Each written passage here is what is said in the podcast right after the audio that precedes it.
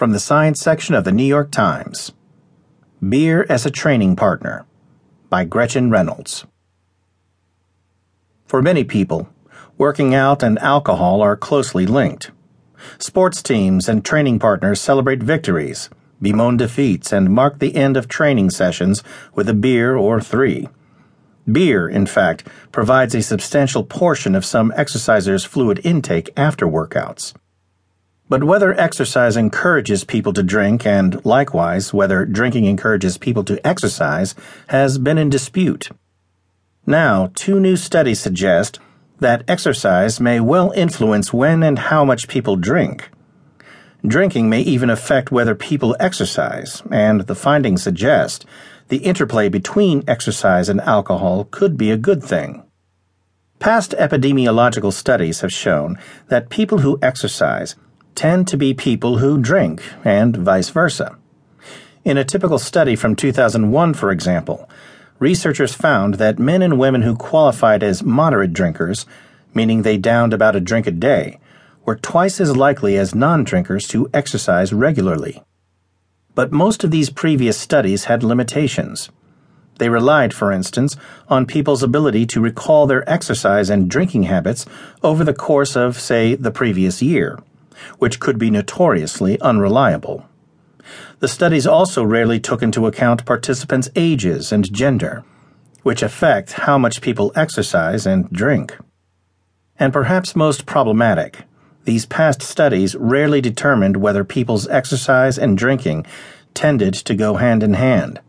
In other words, someone might work out on a Thursday and then imbibe on a Friday evening with friends, providing no obvious connection but in many earlier studies, he or she would most likely have been categorized as an exerciser who drank.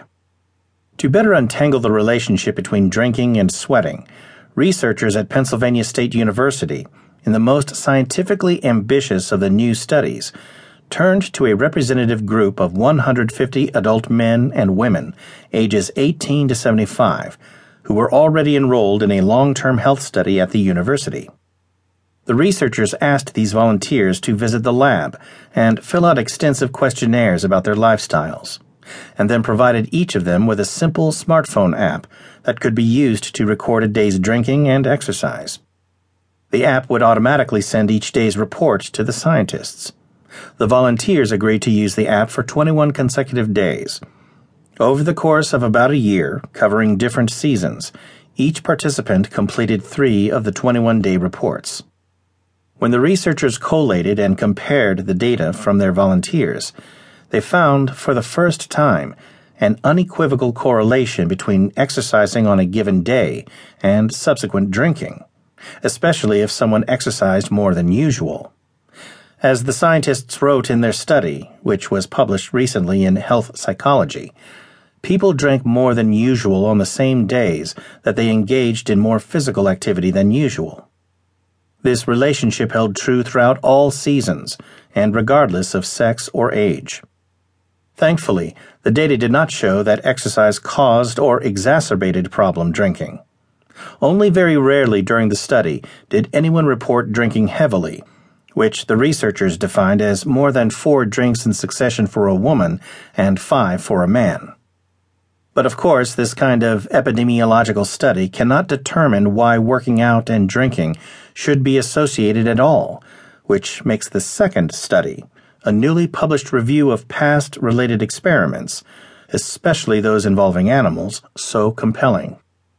In the review, published in Frontiers in Psychiatry, the authors pointed out that in lab rodents, both exercise and alcohol had been shown to increase activity in parts of the brain related to reward processing.